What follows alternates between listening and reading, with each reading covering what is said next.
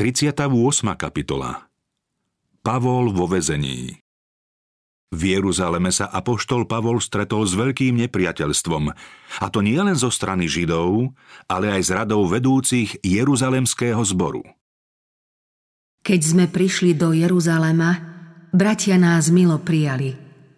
Na druhý deň šiel Pavol s nami k Jakubovi, kde sa zišli všetci starší – pri tejto príležitosti odovzdal Pavol a jeho sprievod predstaveným diela v Jeruzaleme dary zborov z pohanských krajín na pomoc chudobným medzi židovskými bratmi a sestrami.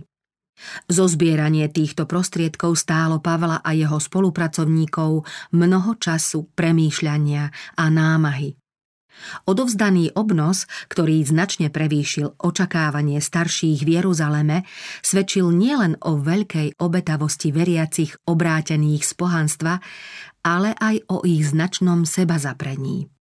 Tieto dobrovoľné dary boli znamením vernosti kresťanov z pohanstva Božiemu organizovanému dielu na celom svete a mali ich prijať s vďačným uznaním. Pavol i jeho spoločníci však postrehli, že viacerí spomedzi tých, pred ktorými teraz stáli, nevedia oceniť ducha bratskej lásky, ktorej dôkazom sú tieto dary. Nepriateľstvo a predsudky v prvých rokoch evangelizácie medzi pohanmi niektorí vedúci bratia v Jeruzaleme zotrvávali v starých predsudkoch a zabehnutom spôsobe myslenia a neradi spolupracovali s Pavlom a jeho spoločníkmi. Vo svojej obave o zachovanie určitých bezvýznamných foriem a tradičných obradov strácali zo zreteľa požehnanie, ktoré mohlo im, ako aj milovanému dielu priniesť úsilie o zjednotenie všetkých častí pánovej misie. Aj keď chceli čo najlepšie hájiť záujmy kresťanskej cirkvy, nevedeli udržať krok s ponúkanými možnosťami Božej predvídavej starostlivosti. Podľa svojich ľudských predstáv ukladali pracovníkom v Božom diele mnohé zbytočné obmedzenia. Takto vznikla skupina mužov, ktorí síce osobne nepoznali meniace sa okolnosti a zvláštne potreby pracovníkov v ďalekých misijných poliach, no privlastňovali si právo rozhodovať o tom, ako majú títo bratia na svojich pôsobiskách medzi pohanmi pracovať. Nazdávali sa, že evanielium sa má šíriť podľa ich predstav. Odvtedy, čo sa jeruzalemskí bratia spolu so zástupcami popredných zborov zišli a uvážlivo riešili zložité otázky týkajúce sa spôsobu misijnej práce medzi pohanmi, prešlo už niekoľko rokov. Výsledkom tohto rokovania bola zhoda v tom, že bratia dajú zborom určité pokyny o niektorých obradoch a zvyklostiach vrátane obriezky. Práve na tomto všeobecnom zhromaždení sa bratia jednomyselne zhodli aj v tom, že kresťanským zborom odporúčia Barnabáša a Pavla ako pracovníkov, ktorým môžu všetci veriaci úplne dôverovať. Niektorí z účastníkov tohto všeobecného zhromaždenia tvrdo odsudzovali spôsob práce apoštolov, ktorých poslaním bolo hlásať evanielium medzi pohanmi. V priebehu porady však lepšie pochopili Boží zámer, pripojili sa k bratom a prijali múdre rozhodnutie, ktoré umožnilo zjednotenie všetkých veriacich. Keď sa neskôr ukázalo, že počet obrátených medzi pohanmi rýchlo rastie, niektorí z popredných bratov v Jeruzaleme sa vrátili k svojim starým predsudkom proti pracovným metódám Pavla a jeho spoločníkov. Tieto predsudky v priebehu rokov zosilneli a niektorých vedúcich cirkví viedli k rozhodnutiu, že odteraz sa evanielium môže zvestovať len podľa ich predstav. Pavlovú prácu uznajú a podporia len vtedy, ak svoj spôsob práce prispôsobí ich pravidlám, inak nemôžu jeho úsilie hodnotiť priaznivo ani ho podporovať. Títo muži pozabudli na to, že učiteľom svojho ľudu je Boh a že v Božom diele musí každý pracovník pri nasledovaní nebeského vodcu nadobudnúť vlastnú skúsenosť a priame pokyny nečaká od človeka. Prehliadli, že božích pracovníkov mení a uspôsobuje božský vzor, nie ľudské výmysly. Božie, nie ľudské dielo. Pavlovo učenie pri hlásaní Evanielia nespočívalo v presvedčivých a múdrych slovách, ale v prejavoch ducha a moci. Zvestované pravdy mu zjavil Duch Svetý, lebo duch skúma všetko, aj Božie hlbiny. Veď kto z ľudí vie, čo je v človekovi, ak nie duch človeka, ktorý je v ňom? Tak ani čo je v Bohu, nepozná nik, iba duch Boží. Pavol ďalej vyhlásil. A o tom hovoríme nie slovami naučenými od ľudskej múdrosti, ale slovami, ktoré nás naučil duch. Duchovné veci duchovne vysvetľujeme. Pavol sa vo svojej kazateľskej práci utiekal k Bohu a očakával, že ho povedie sám najvyšší. Úzkostlivo pritom dbal aj o to, aby pracoval podľa pravidiel Všeobecnej Jeruzalemskej rady. Výsledok sa prejavil v tom, že cirkevné zbory sa upevňovali vo viere a deň čo deň sa zväčšovali počtom.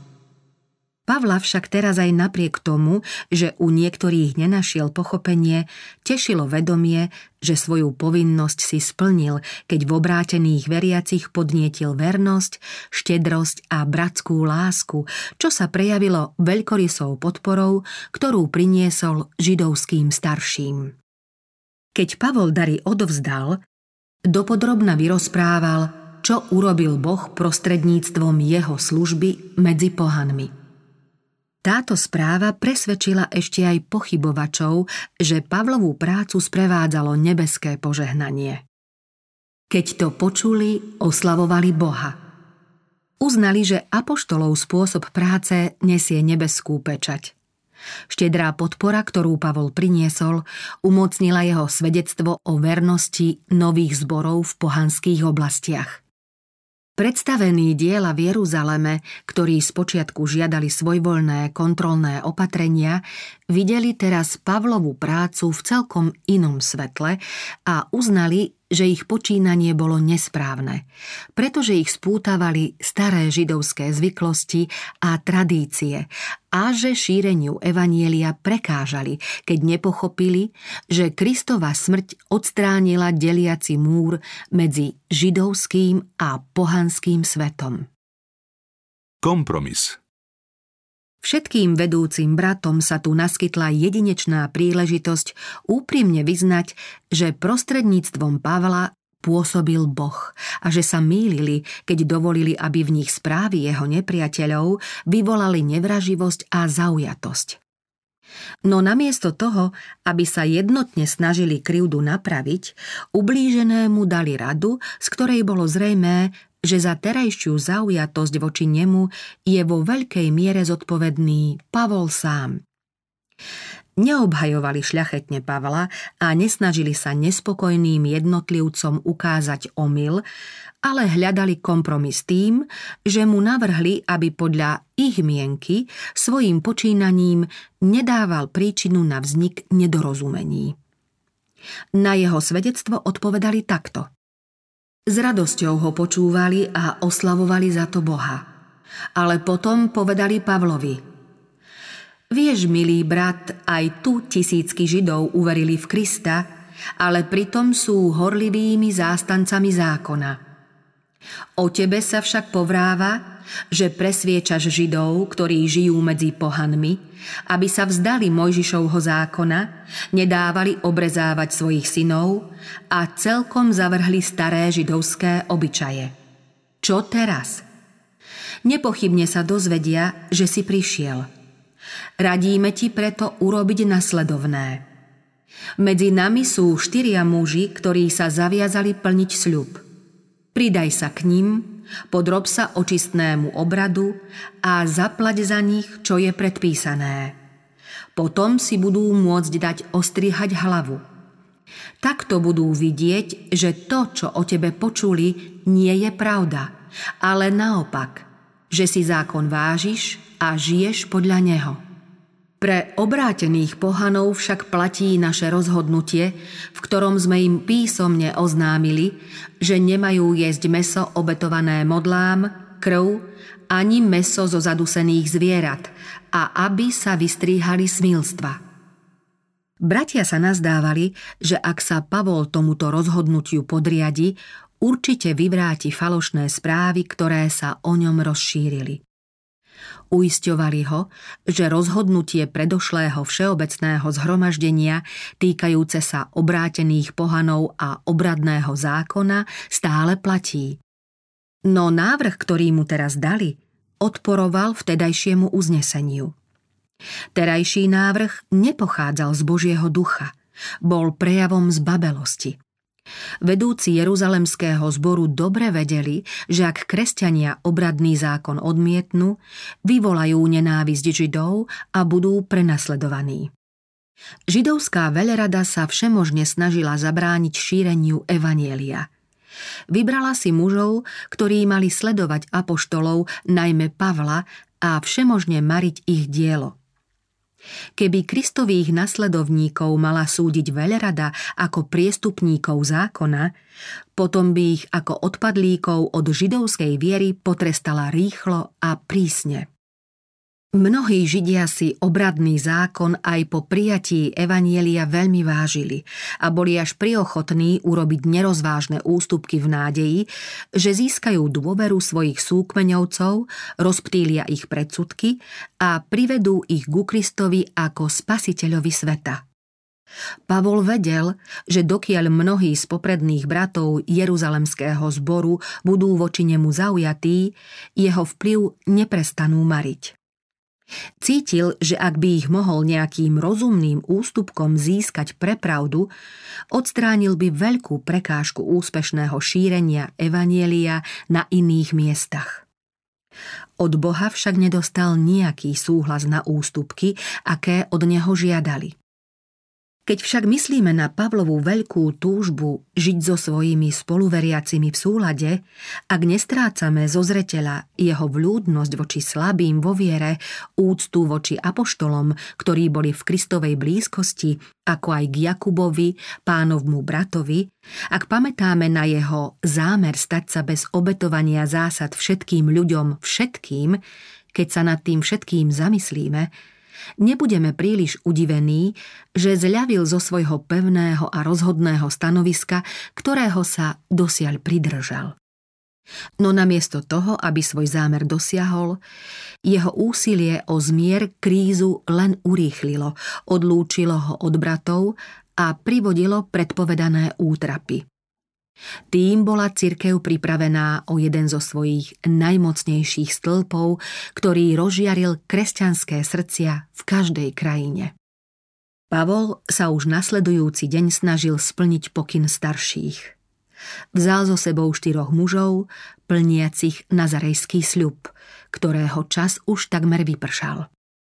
Vošiel do chrámu a ohlásil, že sa končia dni očisťovania, len čo sa prinesie za každého z nich obeta. Ešte bolo treba priniesť určité drahé obety za očistenie. V ohrození života Tí, čo Pavlovi radili urobiť tento krok, dôkladne nezvážili, do akého veľkého nebezpečenstva sa Pavol dostane – v tomto ročnom období bol Jeruzalem plný veriacich z mnohých krajín. Pavol z Božieho poverenia hlásal evanielium pohanom, navštívil mnohé veľkomestá sveta a tisíce účastníkov slávností, ktoré z iných krajín prišli do Jeruzalema, Pavla dobre poznali. Medzi nimi boli aj takí, ktorí ho nenávideli – Keby bol teda pri verejnej príležitosti vošiel do chrámu, ohrozil by si život. Niekoľko dní chodil do chrámu s ostatnými zbožnými návštevníkmi zdanlivo nebadane. No pred ukončením stanoveného času, keď sa zhováral s istým kňazom o potrebných obetách, spoznali ho niektorí maloázijskí židia. Zúrivo sa na ňo vrhli a kričali Izraeliti, poďte sem, tu máte toho odpadlíka. Všade hlása blúdy a nič mu nie je sveté. ani naše vyvolenie, ani zákon, ani chrám. Keď sa na volanie o pomoc ľudia zbehli, bolo počuť ďalšie obvinenie. Teraz sem dokonca priviedol pohanov, aby zneúctil toto sveté miesto. Podľa židovského zákona neobrezaný človek nesmel pod trestom smrti vstúpiť do vnútorného nádvoria posvetnej stavby.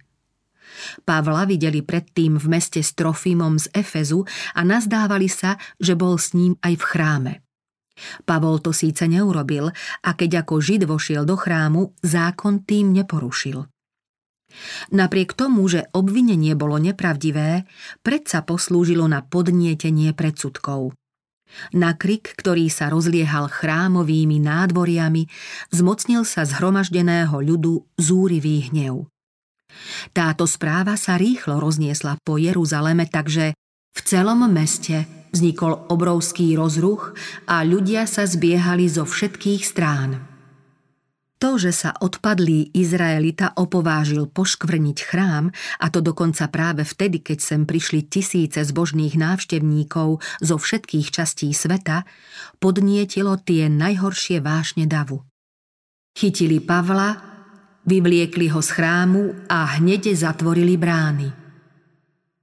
Pavlovo zatknutie už ho chceli zabiť, keď došlo veliteľovi kohorty hlásenie, že sa celý Jeruzalem búri. Claudius Liziáš dobre poznal buričské živly, s ktorými musel bojovať a preto si hneď vzal vojakov a stotníkov a zbehol k ním. Keď uvideli veliteľa a vojakov, prestali Pavla byť. Rímsky veliteľ, ktorý nevedel o príčine nepokojov a videl len to, že zúrivosť davu je namierená proti Pavlovi, predpokladal, že ide o istého egyptského buriča, o ktorom počul a ktorého dosiaľ nechytili.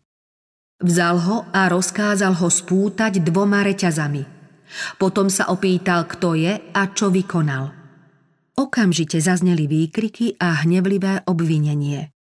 V dave každý vykrikoval niečo iné. A keď sa v tom zmetku nemohol dozvedieť nič isté, rozkázal ho odviezť do pevnosti. Keď prišiel k uschodom, museli ho pre násilie davu vojaci niesť, lebo celé množstvo ľudu šlo za ním a kričali preč s ním. Apoštol zostal v tomto rozruchu pokojný a disciplinovaný.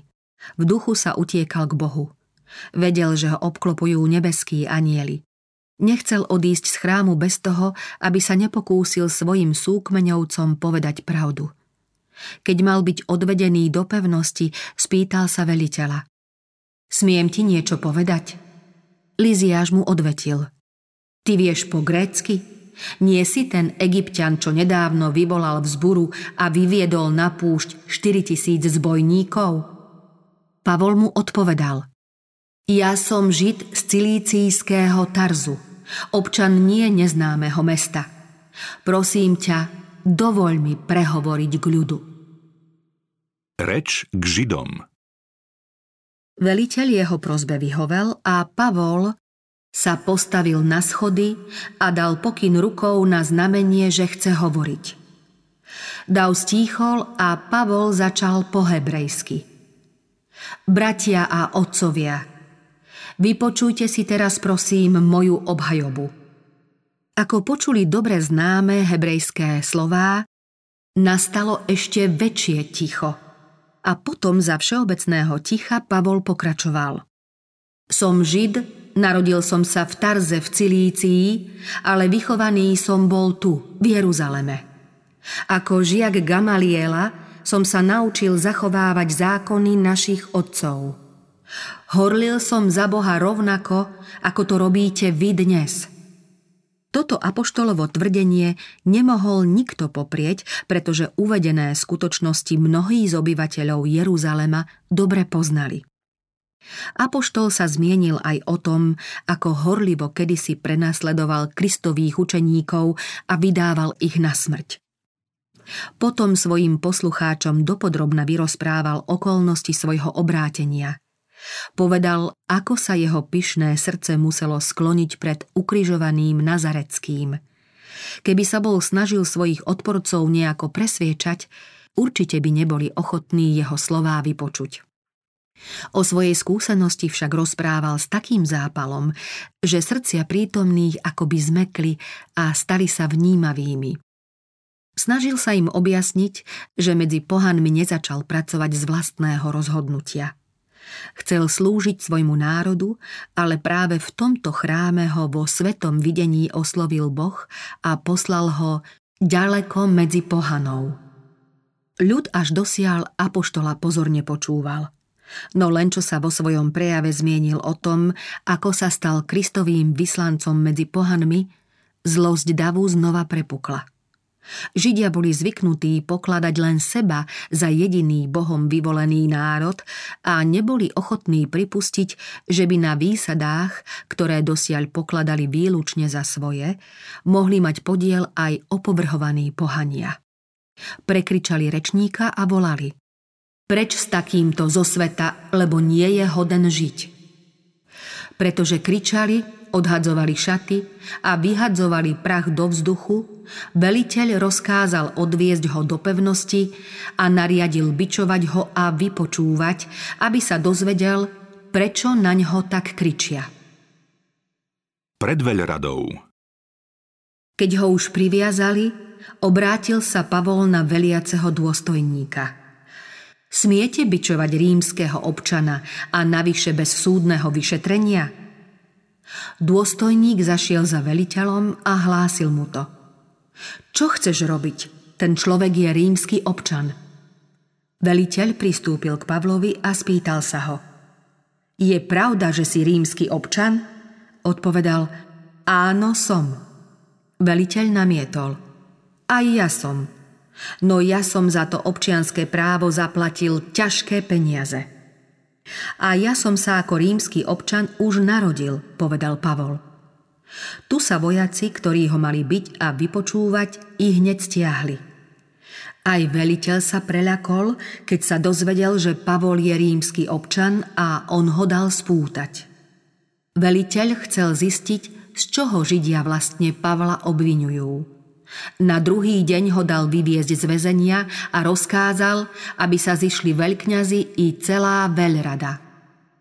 Pavla mal teraz vypočúvať ten istý súd, ktorého bol pred svojím obrátením sám členom.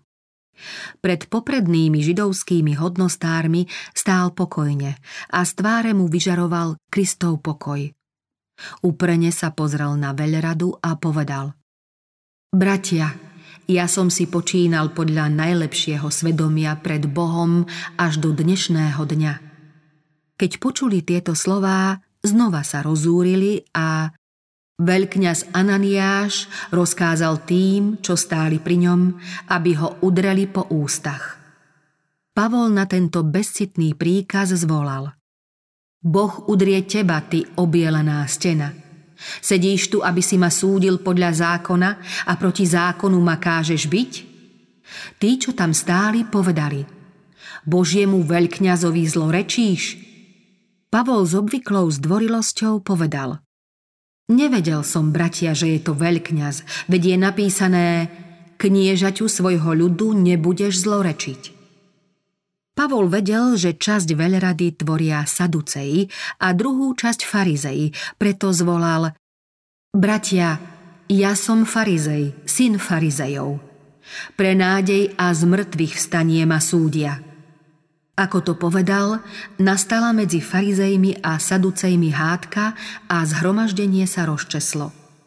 Lebo saduceji tvrdia, že nie z mŕtvych vstania ani aniela, ani ducha – kým farizeji vyznávajú jedno i druhé.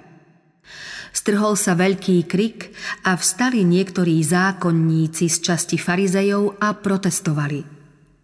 Nenachádzame nič zlé na tomto človekovi. A čo ak s ním hovoril duch alebo aniel? Nebojujme proti Bohu. V následnom zmetku sa saduceji všemožne snažili chytiť Pavla, aby ho mohli zabiť. Farizei ho rovnako urputne bránili. Nakoniec však veliteľ z obavy, že Pavla roztrhajú, poslal dolu vojakov, aby im ho vyrvali a odviedli do pevnosti. V pevnosti Keď Pavol neskôr uvažoval o príkoriach onoho dňa, zmocnila sa ho obava, že sa jeho správanie Bohu nemuselo páčiť. Urobil azda chybu tým, že navštívil Jeruzalem? Nezavinila tento neblahý koniec túžba po jednomyselnosti so spoluveriacimi? Postoj, aký Židia ako Boží ľud voči neveriacemu svetu zastávali, apoštola veľmi trápil – ako teraz mohli na nich hľadieť títo pohanskí úradníci? Tvrdia, že uctievajú Jahveho, zastávajú posvetné úrady, no ovláda ich slepý, nerozvážny hnev. Vedia pripraviť o život aj vlastných bratov, ak sa opovážia mať iný názor a svoje najvznešenejšie poradné zasadnutie menia na scénu hádok a divokého zmetku. Pavol mal dojem, že Božie meno bolo pred pohanmi znevážené.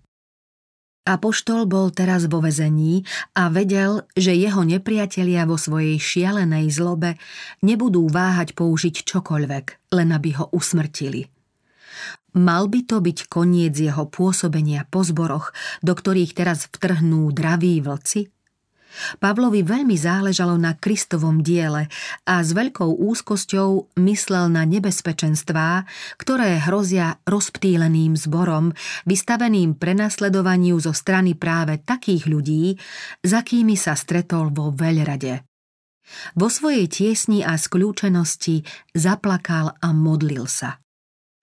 Pán však v tejto temnej hodine nezabudol na svojho služobníka – Chránil ho pred vražedným davom v chrámovom nádvorí, bol s ním pred veľradou a bdel nad ním vo vezení. Sám sa zjavil svojmu vernému svetkovi a vypočul jeho vrúcne modlitby, keď ho apoštol prosil, aby ho viedol. V nasledujúcu noc stál pred ním pán a hovoril Buď pevný, lebo ako si o mne svedčil v Jeruzaleme, tak musíš svedčiť aj v Ríme. Pavol sa už dávno tešil na to, že raz navštívi Rím. Zo srdca si prial aj tam svedčiť o Kristovi, no uvedomoval si, že jeho zámery dosiaľ marilo nepriateľstvo zo strany Židov. Sotva však pomyslel na to, že by sa tam mal dostať ako väzeň. Odoslaný do Cézarei kým pán povzbudzoval svojho služobníka, jeho nepriatelia neúnavne pripravovali jeho záhubu. Keď sa rozhodnilo, zbehli sa Židia a zaprisahali sa, že nebudú ani jesť, ani piť, kým Pavla nezabijú. Tých, čo sa takto sprisahali, bolo vyše 40. Bol to pôst, aký pán ústami Izaiáša odsúdil, pôst pre svár a zvadu – byť zločinnou pesťou. Sprisahanci zašli k veľkňazom a starším, oznámili im. Zaviazali sme sa prísahou, že nevezmeme nič do úst, kým Pavla nezabijeme. Vy a veľrada si u veliteľa vyžiadajte, aby dal znova Pavla predviesť pod zámienkou, že chcete dôkladnejšie vyšetriť jeho prípad – a my sa ho zmocníme a zabijeme ho skôr, ako príde na miesto.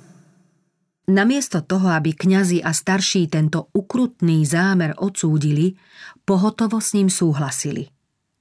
Pavol povedal pravdu, keď Ananiáša prirovnal k obielenej stene. Boh však zasiahol, aby zachránil život svojho služobníka.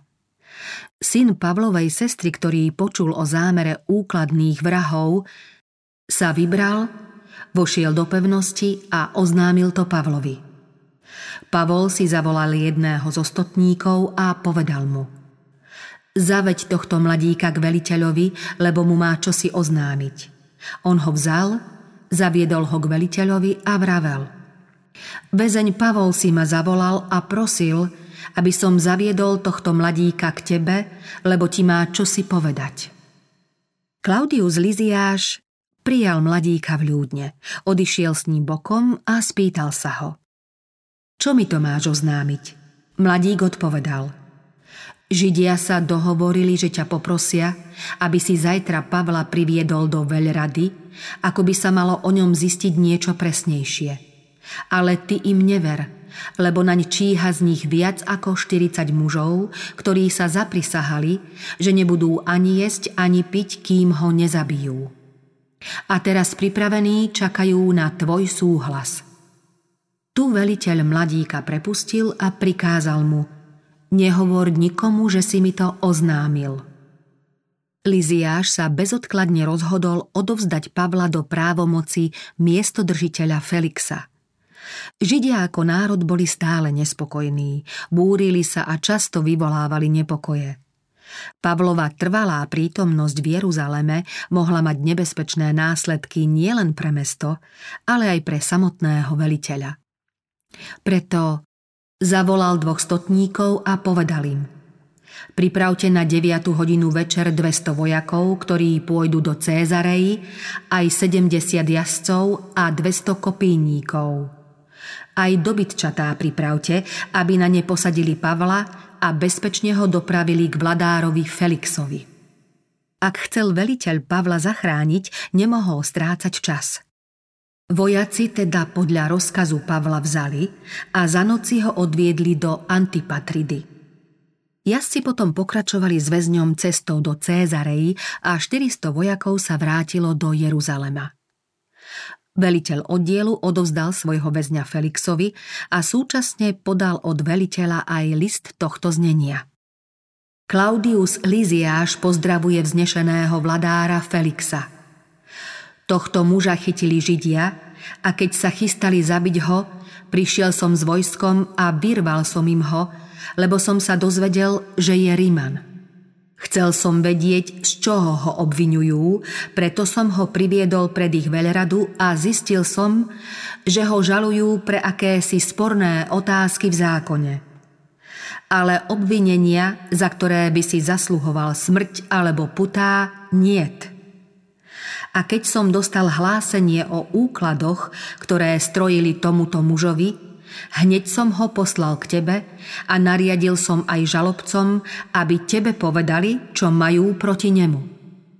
Keď si Felix list prečítal, spýtal sa väzňa, z ktorej provincie pochádza a keď počul, že z Cilície, povedal Vypočujem ťa, keď prídu tvoji žalobcovia. A rozkázal ho strážiť v Herodesovej vládnej budove. Pavlov prípad nebol prvý, keď Božiemu služobníkovi poskytli útočisko pohania pred zlomyselnosťou tých, ktorí vyznávali Jahveho. Židia si svojou nenávisťou voči Pavlovi zaťažili ďalším zločinom temný zoznam, tak príznačný pre dejiny tohto ľudu.